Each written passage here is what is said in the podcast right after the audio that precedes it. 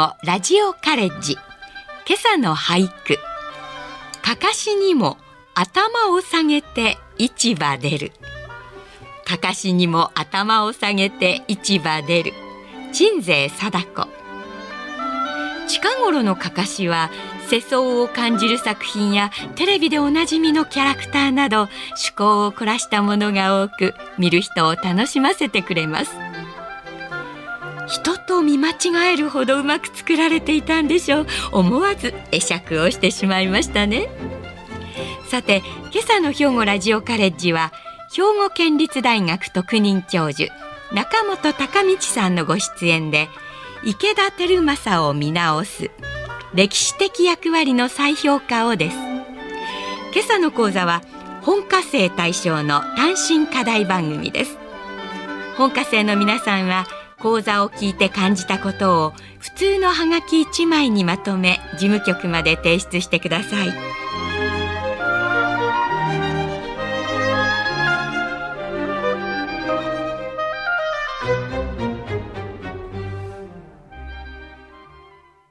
皆さんおはようございます、えー、兵庫県立大の中本です。今朝は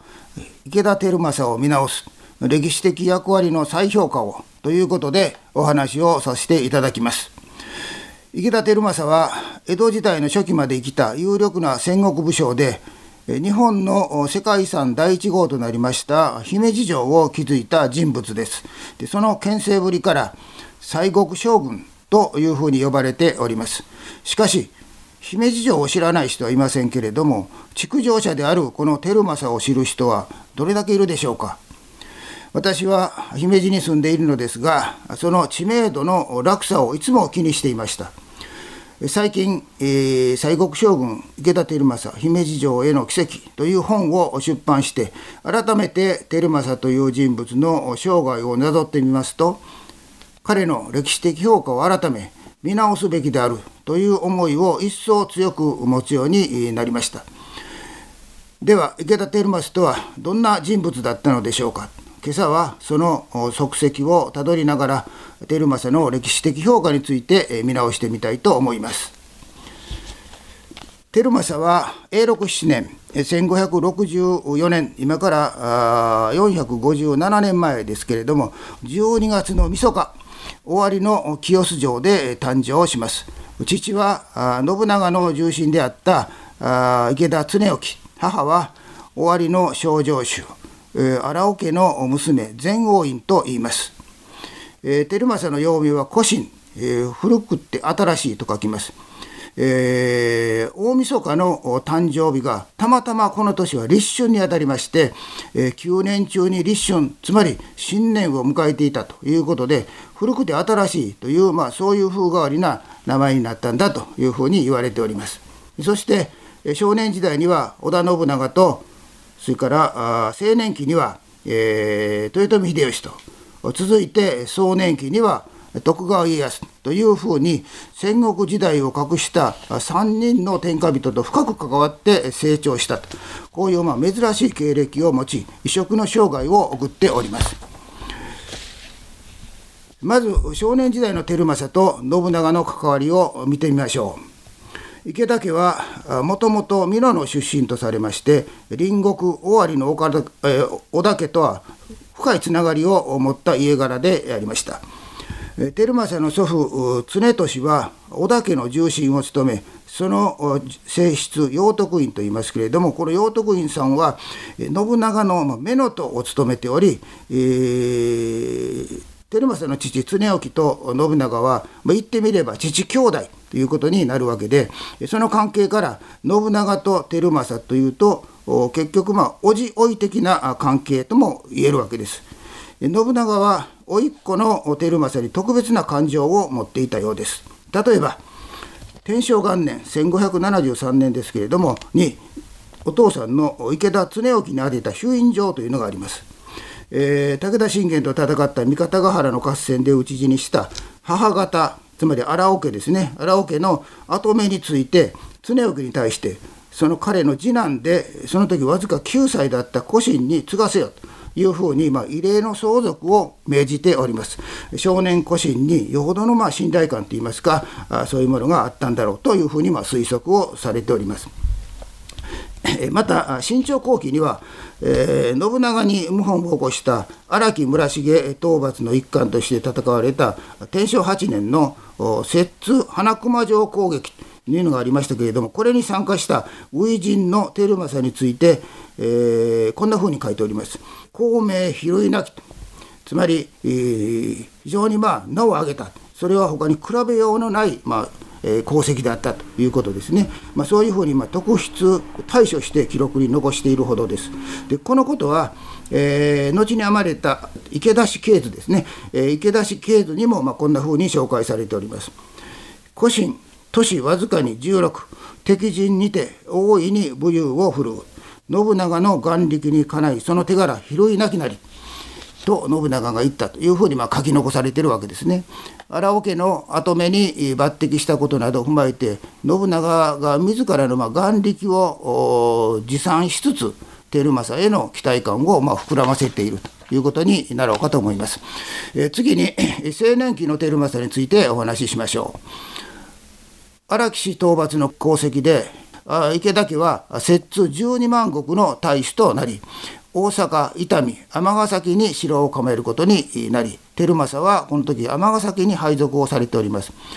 その2年後の天正10年、1582年6月、明智光秀が本能寺の変を起こしますが、えー、備中高松城を攻めていた羽柴秀吉が空前の大作戦と言われる中国大返しを敢行いたします。この時池田は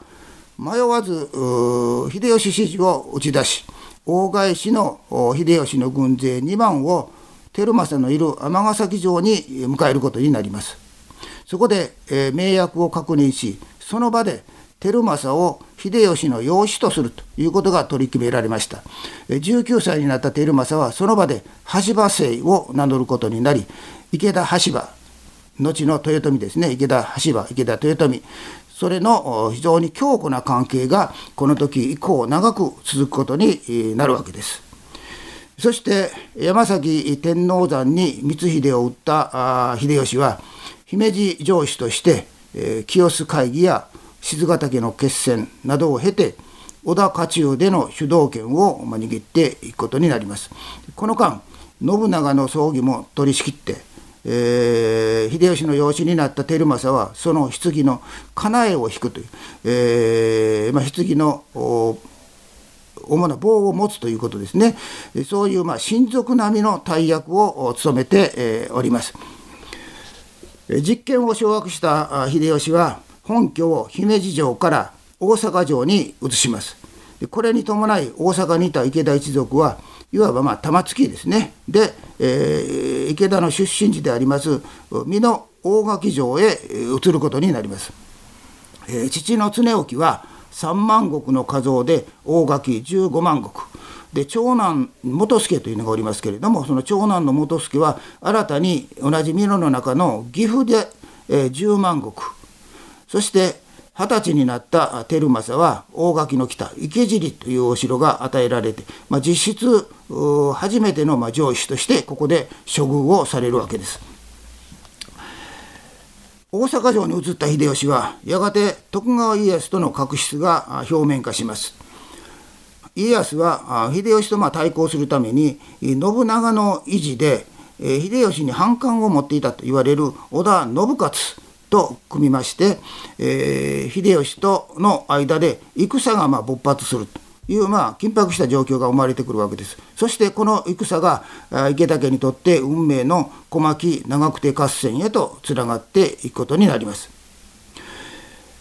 秀吉家康の戦いは当初織田信勝の領地であります北伊勢で、えー、展開されていましたがやがて戦線は終わり北東部へと移り秀吉と家康はそれぞれ、えー、犬山城と小牧山城に本陣を構え睨み合いが続くことになります。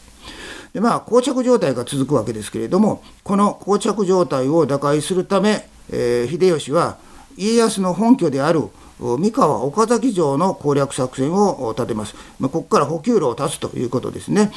えー、そして、え、池田軍を先頭にして犬山城を出陣して東の岡崎へと進軍を開始するんです。池田軍は三河尾張の国境近くの長久手というところがありますけれどもその周辺での小競り合いで、圧勝をしますところがこの池田軍の戦線がですね東西に非常に長く伸びてしまうわけですね。えー、でその伸びきった隙を突かれまして背後から家康軍に襲いかかられてで一気に形勢は逆転してそして池田家は当主の常興とそれから長男の元助は討ち死にをするという、まあ、悲劇に、えー、つながっていくことになります。そのため池田家滅亡も予測されましたけれども秀吉は生き残った若輩の照政をこの池田家の跡目に据えて岐阜12万石を授けます。これまでのま池田の功績を踏まえたものでしょう。そしてその後小田原合戦のこの天正18年1590年ですけれども照政は岐阜からですね3万石を加増されまして東海道の要衝である三河吉田今の豊橋市ですけれどもこの吉田に15万石ということで、まあ、出世をいたします。ここはですね東海道の要衝でありますから江戸から大阪を伺う家康に対するくさびを打ち込んだと、その重要防御拠点の一つを、まあ、若い照政は任されるということになるわけです。でこの吉田時代、秀吉の勧めによって、徳川家康の次女徳姫というのがおりましたけれどもこの徳姫さんを正室に迎えることになります。で徳姫さんはですね、えー、実はその前には小田原の北条氏団に嫁いでいたのですが小田原合戦の後北条氏が滅亡し、えー、その後彼女は実家の徳川家に戻っていたわけです。照政自身もですね、えー、前の正室糸姫さんというのがおりましたけれどもこの方はですね、えー、長男の俊孝を産んだ後ちょっと体調を崩しまして離縁をしてされたと。でその離縁したばかりの照政と実家に帰ったばかりの徳姫さんで、まあ、ちょうど似合いであるということで、えー、秀吉がこの2人の縁組をまとめたわけです。秀吉は江戸に移った家康をいぶして同時にその再化を食い止めるという彼にとっては極めて有効な政治的手段であったわけです。でそのことで、えー、照政は家康の娘婿という座を射止めてですね、えー、徳川それから豊臣この2つの二大勢力に等しく食い込むという、まあ、格好の立場を売ることになるわけです。続いて壮年期の照政について見ていきましょう。えー、照政と徳姫との仲を取り持った秀吉は慶長3年1598年死去します。照政は35歳の時です。これを機に豊臣政権内での対立が表面化をしていきます。福島正則らの、まあ、いわゆる武功派と石田三成らの、まあ、文治派との、対立になるわけですがこれに徳川家康の、独自の行動が重なりまして豊臣政権崩壊へとつながっていくのですがこの時の照政は福島らの武功派に属しております。同時に徳姫との間に家康の孫にあたる忠次が誕生します。そして、えー、照政の家康シフトも加速していくということになるわけです。で慶長5年1600年家康は会津上杉氏に謀反の動きがありという理由で大阪を出陣し会津征討に向かいます。照政は娘婿という立場から当然のこととして家康軍に従い池田全軍を率いて、えー、三河吉田から会津へ向けて出陣をいたします。でその隙をついて、えー、三成が挙兵し西軍がま組織をされ家康の東軍との間で関ヶ原合戦が勃発するということになっていきます。えー、で関ヶ原合戦というと往々にして私たちは関ヶ原での東西両軍の激突というふうに見られていますが実は前哨戦が戦われているのです。その最も重要な戦いがあ関ヶ原の本戦の始まる1か月前慶長5年8月の東軍による岐阜城攻略作戦です。西軍の石田三成は当初大垣城に西軍主力を集結させまして岐阜城を最前線基地として東軍を迎え撃つとこういうま作戦を考えていたようです。でこの時の岐阜城主は、えー、秀吉が清須会で担いだあの参謀士ですねえ織田秀信という人が守っておりました。でこの時会津攻撃を目前に急遽小山から引き返した照正は、えー、東軍の先鋒という重要任務を任されており、えーまあ、真っ先に西軍と戦いということですね、えー、福島正則とともにこの岐阜城攻略作戦にまず当たります。先ほど言いましたように照正は岐阜城主を務めておりますからこの地理は非常にまあ熟知しているわけですね。え、難攻不落と言われその山に登る道は非常に急峻な道が続いているんですけれどもまあ勝手知ったる道ということで一気に山頂まで、えー、登って本丸を落とします。岐阜城の落ちたことによって関原合戦の奇数は大きくまあ東軍有利というふうにま傾いていくわけですね、まあ、そのことから考えると照正のこの岐阜城攻略というのは非常に大きな功績になろうかと思います。実は家康はこの時まだ江戸城におりまして様子を見ておりました。ちょっとずるいところですけれども。しかし岐阜城の落城したと。こういう法に接しましてやおら腰を上げます、えー、照正に対しては、えー、誠に心地よい勝利である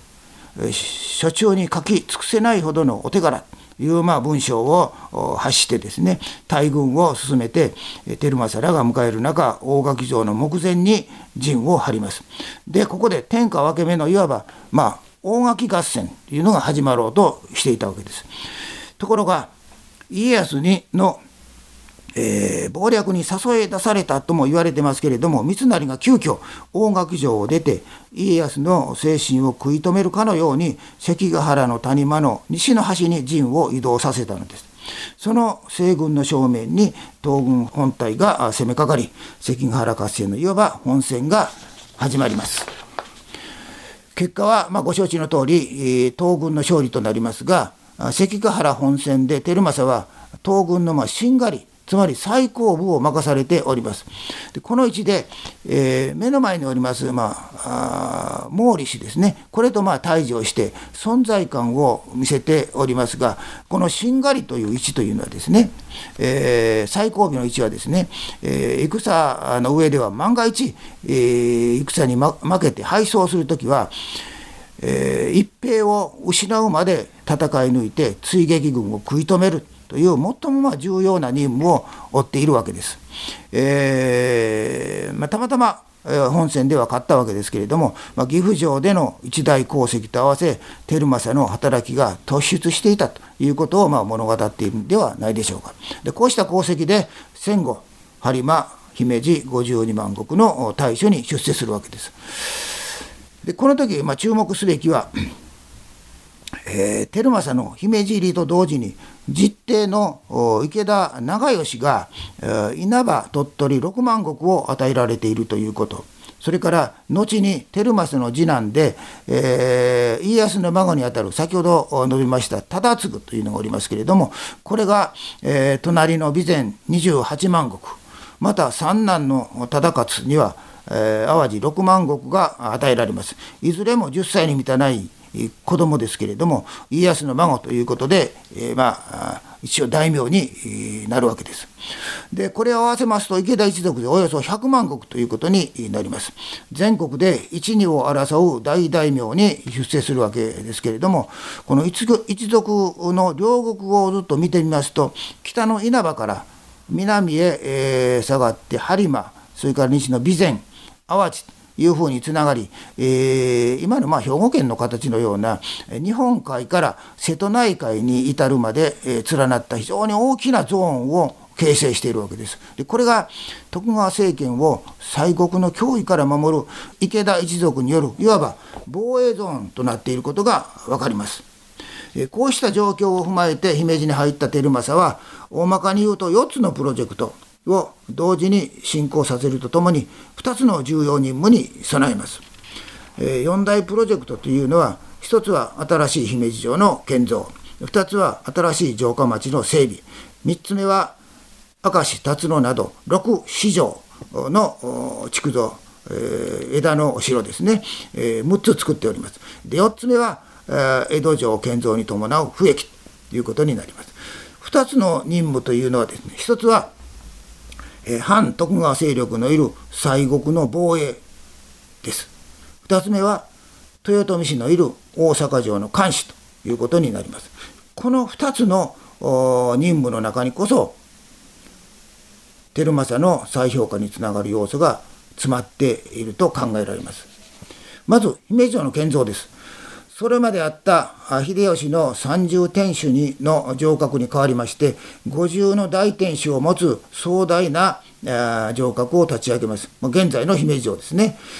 これは従来の城郭にはない真っ白で連立式天守という美しさと完璧な防衛構造を兼ね備えた革新的デザインで戦いをまあ虚しくしてしまう。そういう不戦の時代をつけているように思われます。大阪の陣以降の演武つまり武器を武器庫に収めるという意味ですね。この演武の世紀を先取りした、まあ、時代のシンボルと言って、えいいかと思います。この姫路城の建築思想が後に我が国初の世界遺産につながっていきます。照正最大の歴史的貢献ということが言えると思います。次に重要なのが西国防衛。これは徳川に反旗を翻す恐れのある西国諸大名への睨みを聞かせるのと大阪の豊臣家の動向に目を配るこういうまあ2方面作戦を想定をしております。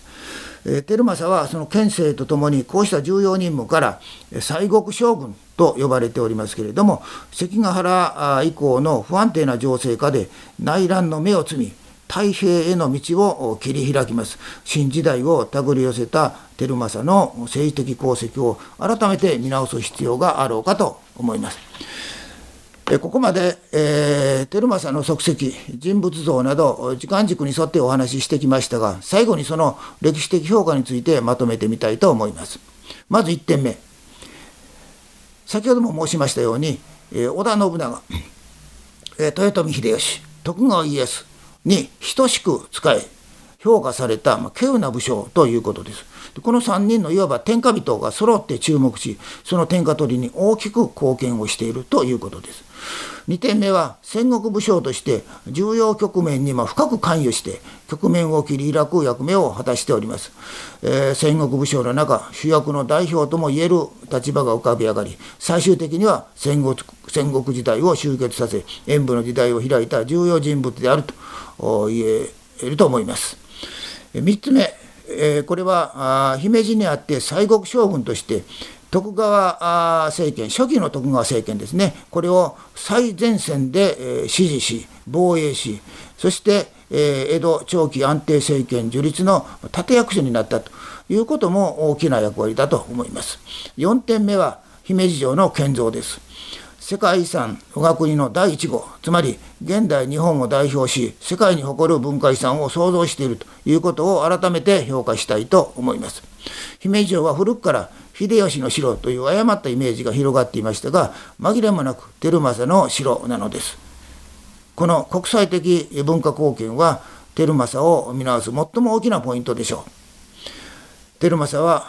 これまで過小評価されていたと思います。しかしこうして見てみると照正の歴史的評価はすこぶる高いと言っていいでしょう。政治的役割はもちろんのことことに文化国際貢献といった観点から今一度照正を見直していただきたいと切に願って終わりたいと思います。ありがとうございました。今朝の兵庫県立大学特任教授の中本孝道先生のお話いかがでしたでしょうか？平成5年に奈良の法隆寺とともに日本で初の世界文化遺産となった姫路城は我が国の木造建築の最高の位置にある傑作と言われています。地元ではその美しい姿から白鷺城と呼ばれていますこの姫路城を築城した池田輝政の足跡人物像そして歴史的評価についてお話しいただきました。今日の放送を聞くまででしたら姫路城ゆかりの人物を3人挙げなさいと言われれば私は1に黒田官兵衛2に千姫そして宮本武蔵と答えていたと思います。池田輝政の名前を挙げることができずに申し訳なく思いましたもし池田輝政が姫路城の城主とならなければ現在の壮麗な姫路城を私たちが目にすることはできなかったのです。照政は15歳の時に有岡城の荒木村重討伐で初陣を飾って以来父や兄を長久手の合戦で撃たれながらも池田家当主として数々の戦で活躍いたしました。そして天下分け目の戦いと名高い関ヶ原の合戦で功績を上げ姫路52万石の地を与えられたのです。当時の徳川政権は盤石とは言えず大阪城の豊臣秀頼や西国諸国の監視の役割もありました。池田家の広大な両国そして巨大な姫路城を築城し西国将軍と呼ばれたのでした。輝政は信長秀吉そして家康と天下人3人に仕えそれぞれ信頼を得ています。戦での武勲はもちろんですが人情に熱い人だったとも言われ天下人を引きつける魅力的な人物だったのだと思います。姫路の町づくりにも勢力を傾けられましたが夢半ばの50歳で亡くなりました現在の姫路駅周辺のにぎわいをあの世から見られた照政公はどんなに驚かれていることでしょうかそれでは今朝はこれで失礼します。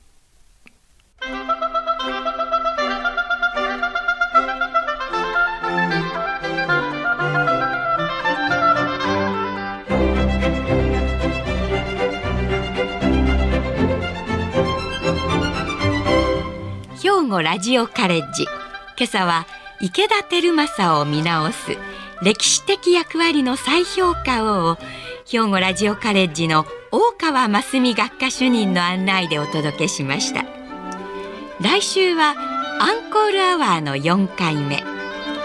令和3年1月30日に放送した中国哲学研究者で大阪大学大学院教授湯浅邦弘さんの人生に聞く再婚談を予定していますこの番組は兵庫県生きがい創造協会の提供公益財団法人井上記念会の協賛でお送りしました。